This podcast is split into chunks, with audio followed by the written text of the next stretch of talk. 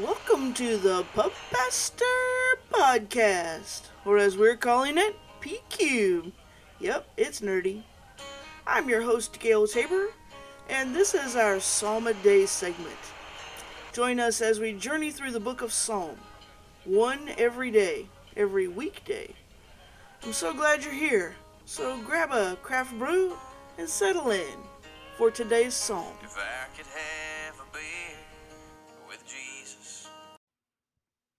Hey, y'all, welcome to the podcast.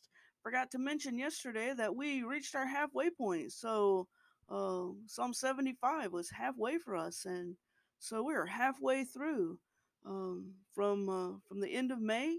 And this is taking us through to, uh, to the end of December, to the end of 2020, um, a year that I think most of us are, are ready to let go of already. Um, and yet, there have been so many things in this year that have taught us lessons that maybe um, were lessons we needed to learn. Our psalm for today is uh, Psalm 76. And as always, I'm reading from the message.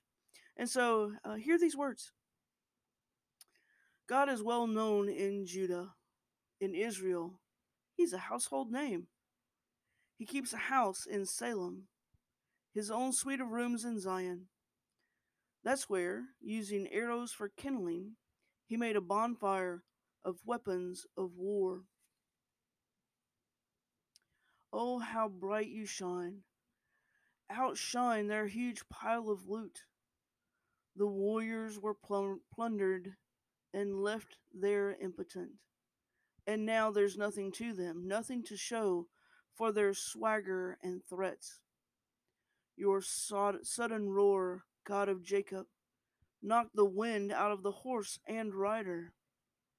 Fierce you are and fearsome. Who can stand up for your ri- up to your rising anger? From heaven you thunder ju- judgment. Earth falls to her knees and holds her breath. God stands tall and makes things right. He saves all the wretched on earth. Instead of smoldering rage, God praise. All the sputtering rage, now a garland for God. Do for God what you said you'd do. He is, after all, your God. Let everyone in town bring offerings to the one who watches our every move. Nobody gets by with anything. No one plays fast and loose with him.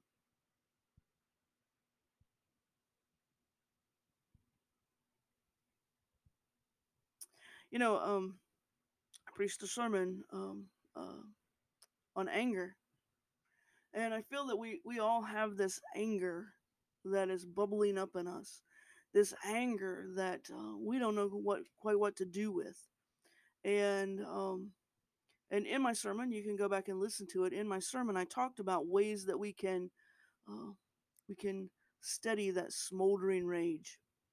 And in the psalm here, it says, instead of smoldering rage, God praise. All the sputtering rage is now a garland for God. And so I invite you to uh, to think about that.